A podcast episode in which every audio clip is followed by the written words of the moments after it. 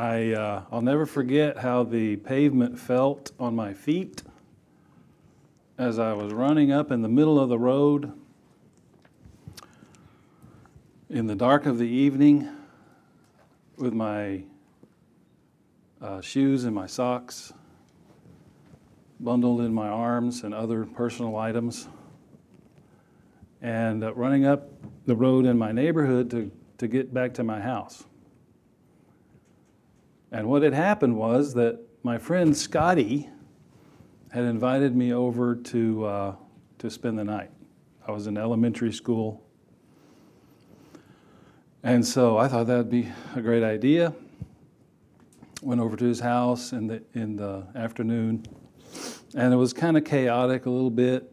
They just put us in a room and we just kind of played and did some things that were not uh, supervised.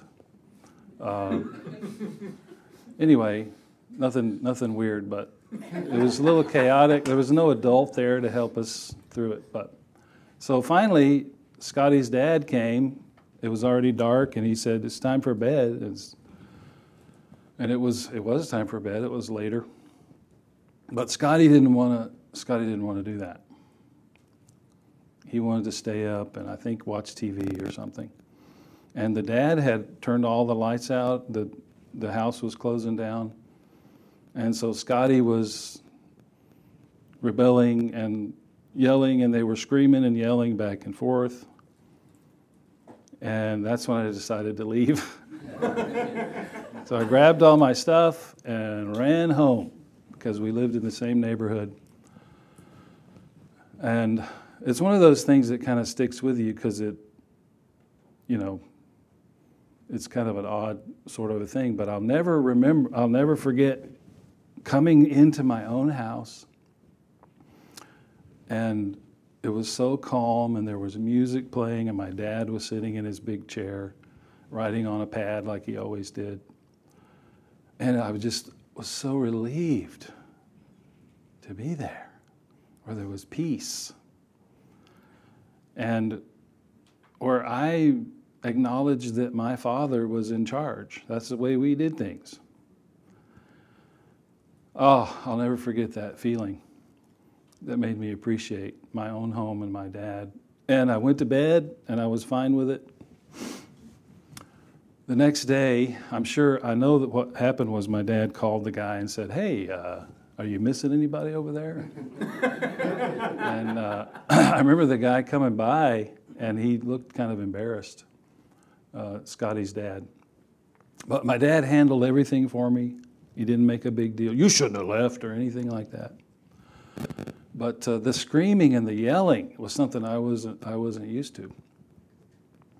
So I want, I want you to think about that picture and how, you know, I grew up and, and the idea was I don't know if I articulated it this way, but father knows best. You know, my dad was my dad, he was in charge, and I, I trusted him. Uh, and that model is the same model, of course, that we have with our Father in heaven. We pray to him and we acknowledge him as our Father. He knows, he knows best. But sometimes we can get we can get off course and we can be deceived. We can wonder about does Father really know best? Has he got things in hand? Is this I mean, I look around and I think, he's doing a bad job. Things are out of control, they're evil, they're what's wrong. So I want us to think about today that we, that we don't want to be deceived by what we see and what we interpret, to, but to remember that our Father in heaven does know best and that He is good. So that's the main point, is that God is good. And we're going to look at uh, the book of James in chapter 1, verses 16 through 18. Uh, if you have your Bible, turn to James 1 16. So I remember too, as a kid in elementary, we used to go to the Texas State Fair. I grew up in Texas. And uh, one of the things we would do is go to the fun house where you have like you have that giant barrel that's spinning and you got to zip through there. You ever seen that? And then there's the mirrors like a maze that you can't find the opening. But then there's the funhouse mirrors, the weird warped mirrors. Remember those? Those were my favorite. Because as little kids, we would stand in front of those and it made you look like your head was like this tall when you're just a little kid. It was the hilarious, most hilarious thing for my brother and I. Or you move a little bit and your body's like this tall. And I remember that as a funny thing, but it's, it's a distortion. It's, it doesn't line up with reality. And sometimes that's how we're actually seeing life when we're interpreting it from our own perspective. When everything's about me and what I want, like Scotty, then things get out of whack. You ever been there? If you haven't, just come to me and I'll tell you what it's like, because I have things get out of whack. And I feel like I don't know what's going on. And I can be deceived. And that's the first thing that, uh, that James says here in verse 16. So let's read this James 1 16 through 18. Do not be deceived, my beloved brethren. Every good thing given and every perfect gift is from above coming down from the Father of lights, with whom there is no variation or shifting shadow. In the exercise of his will, he brought us forth by the word of truth, so that we would be a kind of first fruits among his creatures. So, that's kind of a short little passage, but it has a good context here. But he says, Do not be deceived. So, these are, he's writing to believers. So, first thing we, we might notice is that it's possible to be a believer and to kind of be deceived, to have the wrong idea about things. So, what he's trying to correct here is that everything that's good in your life comes from God, who is always good and never changes, and has even given you the best thing which is new life, to be the first fruits of those eternal beings who are related to Him. So, God is good, and I can live my life based on that and have that peace of being with Him. Uh, so, I want us to remind ourselves of that today. And there are three reasons here in the passage that we can know, that we can remind ourselves that God is good. Uh, First of all, though, I want us to think about how is it that we deceive ourselves? Well, in the passage, he's already talked about, he said, Consider it all joy, my brethren, when you encounter various trials. Now, what is your first reaction when you encounter trials? Exactly. Which is not the same as consider it all joy. Great joy. It is, this is a real bummer, and this shouldn't happen, and this is not fair. All those kinds of things. And what has God got against me? Anybody? I guess I'm not one of his special favorite people because he's let this happen. He doesn't care. Remember, I remember a couple passages when Jesus was sleeping in the in the boat and there was the storm, and the disciples woke him up and said, Jesus, don't you care? don't you care? We're about to die. Don't you care? Did you ever say that to God? Sure, we have. And then Martha. Remember Martha? There's Mary. She's supposed to be helping from Martha's point of view. Martha has her standards. Don't you care, Jesus?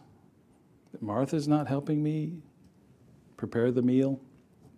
So sometimes we can deceive ourselves and make sort, some sort of judgment upon God and blame Him.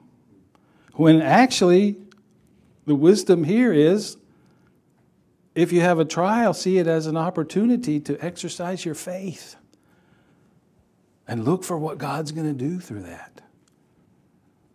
I hardly ever do that first blush, first reaction. And I'm old. but I can know that I can have the right perspective. I can gain the right perspective.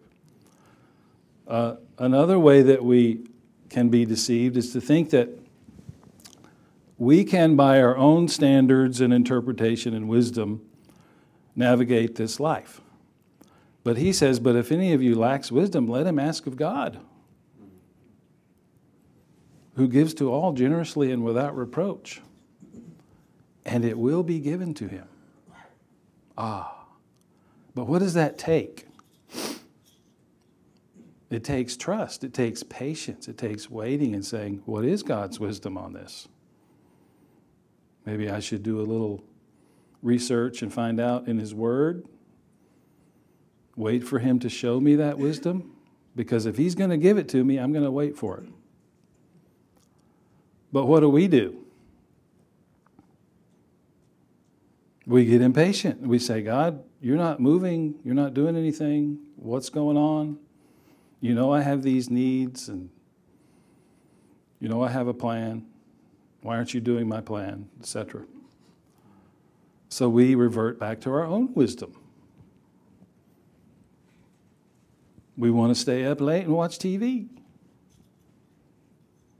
like Scotty. Or sometimes we can be deceived because we think, because I'm blessed, God's given me all these things, I must be, deserve it. I must be special. I must be, have done something right. Now, there is, there is a correspondence to following God's wisdom and having peace and things like that. But to get the idea that somehow I deserve the good, and James explodes that too. He says, Look, the rich man is to glory in his humiliation because, like a flower in grass, he will pass away. Um, so if you're rich, don't think you've got it made and that you're some kind of, kind of favorite of God. That's what a lot of people thought in Jesus' day. If you had it good, better than other people, God's blessing you for some reason that you deserve it. But God is good means He's just merciful and gracious and He wants to bless you, whether you deserve it or not. God so loved the world. Christ died for the ungodly, etc. So these are some of the ways uh, that we can uh, we can mess up. We can get we can be deceived. We can blame our own sin on God. Why didn't you help me more? Why did you put me in that position? But but uh, but James says, "Let no one say when he's tempted, I'm being tempted by God, for God cannot be tempted by evil, and He Himself does not tempt anyone." So God is good. He's not tempted. He's not going to tempt you. But you sin because of your own, he says, desires, your own lust, your own evil desire that leads you away to sin, which brings forth death. So that's humbling, isn't it? You did it yourself because you wanted it. And you took it when it was the wrong time or the wrong place, and you knew it was wrong and you did it anyway. God didn't do that. There's no excuse that, well, God didn't answer my prayer, so I'm just going to do whatever I want. God didn't come through for me on this thing that I wanted, so I'm just going to take it and grab life and turn my back on God. Do people do that? Sure. But that's all deception, according to James. It reminds me of, uh, of Adam. Remember when when God was looking for Adam after they had fallen. Adam, where are you? It's like my dad. A lot of times we were doing a project and I would disappear. My dad was always doing projects. Adam, where are you? And he was hiding, he was ashamed. But what did he, when, when he was confronted, what have you done? I told you not, have you taken the fruit from the tree? I told you not to. And what did he say? This woman that you gave me, she gave it to me and I ate it. You gave me this woman and you, you messed up, God.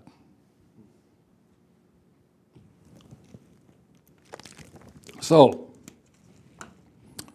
the deception is to blame God for my own rebellion. That's a, it's pretty amazing the way we twist things uh, so that we can have our own way. So we want to get rid of all that and remember God is good and He's my Father and I can trust Him. And it tells us why He's good. First of all, reasons we know He's good because, and this is this is very heavy. I hope you can take this in theologically and philosophically because He gives good gifts. Did you get that? Every good thing given and every perfect gift is from above, coming down from the Father of lights. Anything that you have is from God. So, what is the appropriate way to walk in the Christian life? So that I'm not deceived, so that I acknowledge God's goodness. I get to live in the Father's presence in the peace of His house. The way to walk is to acknowledge the good gifts, right? To say, Thank you, Lord. Thanks that I'm breathing. Thanks for whatever it is good that you have, which is a lot. If we start uh, detailing those things, we could go on and on till doomsday, right? With every little thing. For instance, I was just reading, did you know that your gut has a second brain in there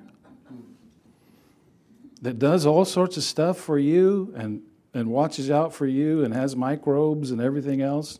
I'm really an expert on this, as you can tell. but you don't even think about that, and it's all happening all the time so that you can live we can't even see it. We don't even think, think about all the things that you don't even know about that God gives you. Every good gift. So, we want to be grateful. So, can you take credit for the good? Like, yeah, I'm one of the special ones. Do you earn and grab for yourself the good things? Or is that just a gracious gift of your Father? So we want to align our minds with reality here, not deceive ourselves about these things.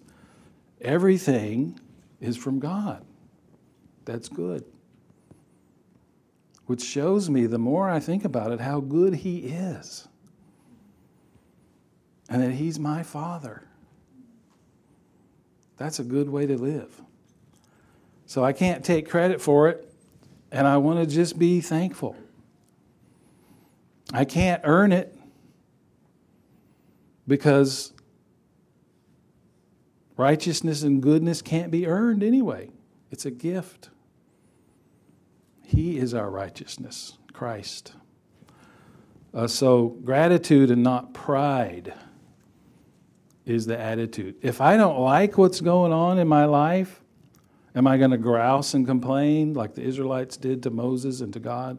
Or am I going to look at what He's given me and thank Him and see those other things as an opportunity, even though I can't understand it sometimes? Maybe it's too grievous and too personal, but as an opportunity to exercise my faith, to trust Him. If I can understand it, I can know that He understands it. And like there's that old song, we'll understand it all by and by. But we don't now. We see in a, in a glass dimly. But I can trust him and I can ask him for wisdom. What a wonderful thing because he's good. Um, I remember uh, one year, our, I may have mentioned this before, but there was a sunflower that grew up behind our deck when we lived in Schenectady. It's just a beautiful, it was right in the right position. It grew up tall enough. And it's perfect symmetry, that yellow color. I couldn't believe how beautiful it was. I did nothing to make that happen. Absolutely nothing because we had a bird feeder there and one of the seeds fell down and a sunflower grew up. That's how God does. He just blesses us with those things. And we either take them for granted and grouse about what we don't have. Well, I wanted a rose bush or whatever. or we just glory and revel in what He has given us and acknowledge Him as, as our good Father. He's not a stingy, judgmental grandpa. There's never a catch with His blessings. You know, people, there's always a catch, right? Hey, I want to give you this. Uh, by the way, could you do something for me? There's never a catch with God because that's who He is. Also, every gift, every good thing, including your second brain, is like a personal gift to you.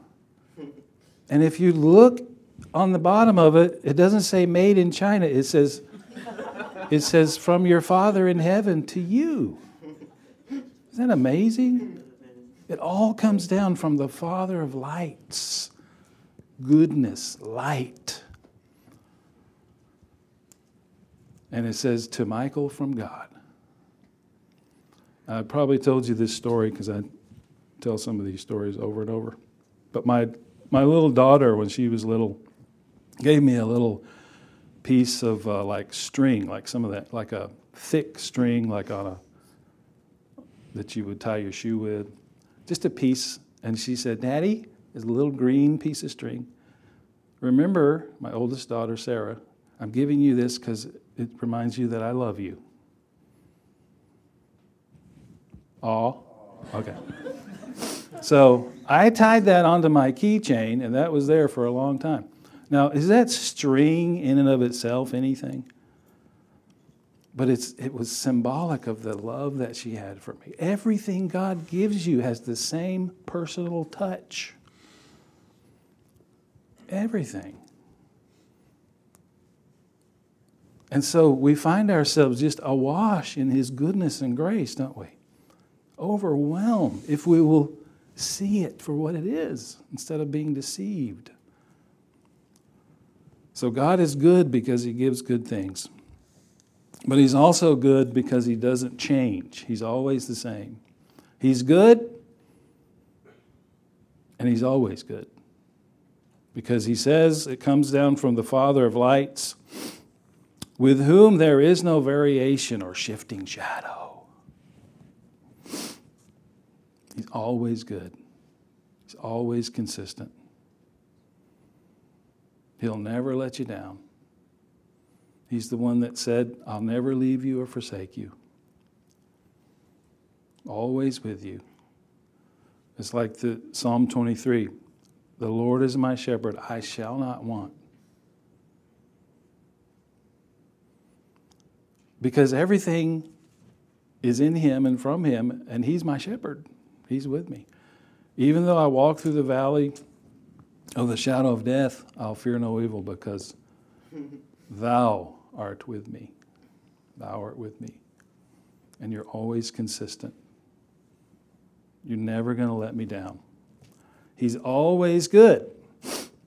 The deception is that sometimes God goes against you and he's uh, trying to, to play with you or trick you or something like that. That's how it feels when bad things happen. I've even prayed, Lord, would you take your giant thumb of God and quit crushing me? Because that's how it feels sometimes. But again, I can appeal to Him for wisdom. I can see that as an opportunity to put my trust in Him. What's God going to do with this thing that looks bad? to make it good. That's his specialty. He didn't cause the bad thing, he doesn't cause evil. But he can turn it into good. You meant it for evil, but God meant it for good, Joseph said. I'll never forget, we used to go to these conferences with uh, Institute and Basic Youth conferences. And the guy, I can't remember his name. Yeah, Bill Gothard used to do these chalk talks. He would start with this nice uh, landscape view, maybe a, a lake and some mountains. Then he would take a black marker and he would just make these big black marks, and it looks like it's ruined. And he would use that as, as, as an illustration about how we can see things like that. Because it, everything's ruined. Do you ever feel that way? Something bad, it's all ruined. But then he would take those black marks and he would incorporate them and make them into beautiful pine trees or something like that. Now that's what God does because He's always good, He's consistent. If there's darkness, if there's something bad that happens to you and you do turn away from Him, then you're causing the darkness. Relying on your own understanding or your own wisdom. Throw it in the towel. Well, God, this doesn't work. But that's not what God is doing. God is the Father of lights. There's no shadow of turning in Him.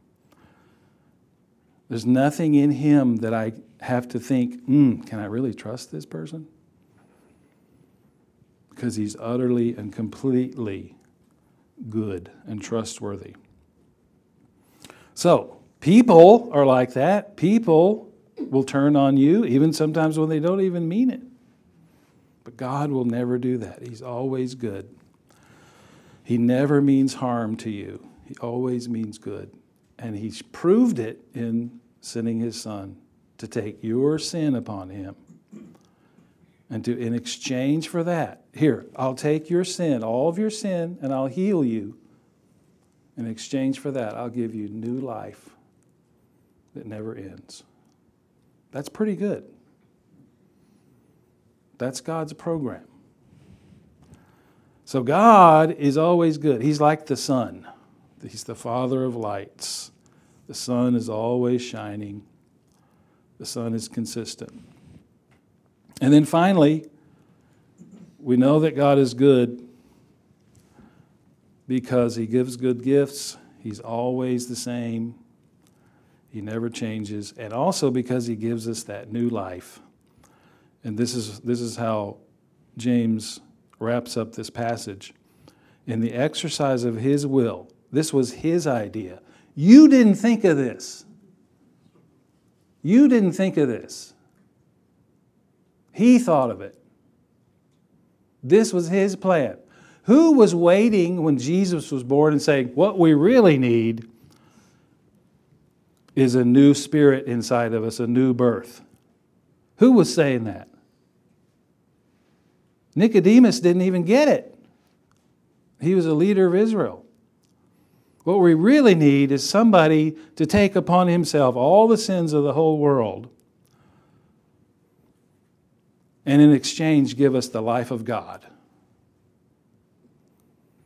so that we can enter into a relationship with our Father in heaven. Who was, who was, now we didn't think of that.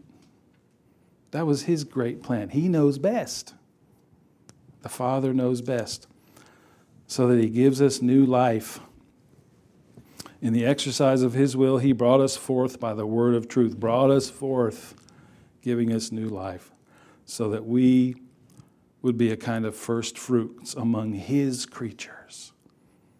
We're those new people that belong to God, that are forever His sons and daughters that look forward to having a place in his house because Jesus promised.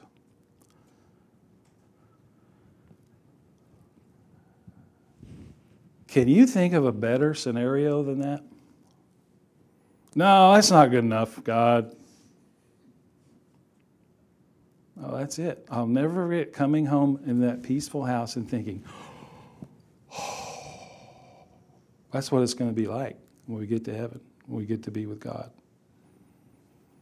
That's what He has in mind for us. Why don't we just walk in it right now and trust Him? Like Jesus said, in the world you will have trouble, but it's an opportunity for your faith, according to James, to exercise your faith and to even go into maturity and begin to live out the wisdom of God. In the world you will have trouble, but cheer up, I've overcome the world, Jesus said. That's a great gift all by itself. So that we can trust Him because He's good and that that is the foundation of our lives. God is good. I don't have any doubt. No matter what happens, He's good. The good that He gives us is connected to the good that is His character, that is who He is. And He wants us to know Him, which is the greatest good. I should write that down. He is the summum bonum, the greatest good, to know Him. Show us the Father, is what the disciples said, and that'll be enough. And he was right. And Jesus said, Have you been with me this long? You didn't know that I and the Father are one? I've, show, I've been showing you the Father the whole time because I'm his son. So we want to walk in that and walk in the new life. Isn't it great that we don't need to be rehabilitated? We don't need recuperation. We need to get rid of the old and start over. And that's what he's given us. So that, like Romans 6, we walk in newness of life. We trust in his goodness, not mine and not my heart or anything else about me. because He's brought me forth. He's birthed me anew. And so I want to walk in that newness of life, trusting my Father in heaven, knowing that He has so many good things for me, and be an agent of that good in the world, right? So to be grateful to Him for all the good gifts, to trust Him because He never changes. Everything else changes. Now that I'm 60 some odd, 61, I look back and I think about when I was in my 30s, and I don't feel any different inside, but something happened. And I've changed. That's just the way it is, but God doesn't change. And we can trust Him. And then, be that first fruits, be the salt and the light be the good in the world that reflects the good Father. Quit worrying about yourself all the time. And be a blessing, right? That's what I need to hear. Like God is a blessing. Forgive like your Father in heaven forgives you. All of those things. Because I'm all set because I have a good Father in heaven who loves me. And I know that without any doubt. Let's close with a prayer. Lord, thank you for your goodness to us. Thank you for the wisdom that we can gain from your word. Lord, that we have this promise that we can ask you for wisdom at any time. And you will generously and graciously, without reproach, give us wisdom. Help us to wait for your word and your wisdom in our lives. We thank you that we can trust you completely and utterly. And Lord, we pray that you'll remind us of these things when we hit the bumps in life and the and the scrapes and the hard things and the, the black marks, that we can completely trust you and almost excitedly see what's God going to do in this. Lord, help us to gain that wisdom. Lord, thank you for your patience and your grace and your kindness to us because we are just like children. We don't understand. We're often want our own way. We're often sad and we're often uh, beat down by the world. But Lord, help us to, re- to remember the good things you give us, to be grateful, and to live out of that. We thank you for uh, the greatest thing you've given us, your own Son, and the new life, and the healing that comes in our lives through Him, and the forgiveness of sin. And we pray these things in Jesus' name. Amen.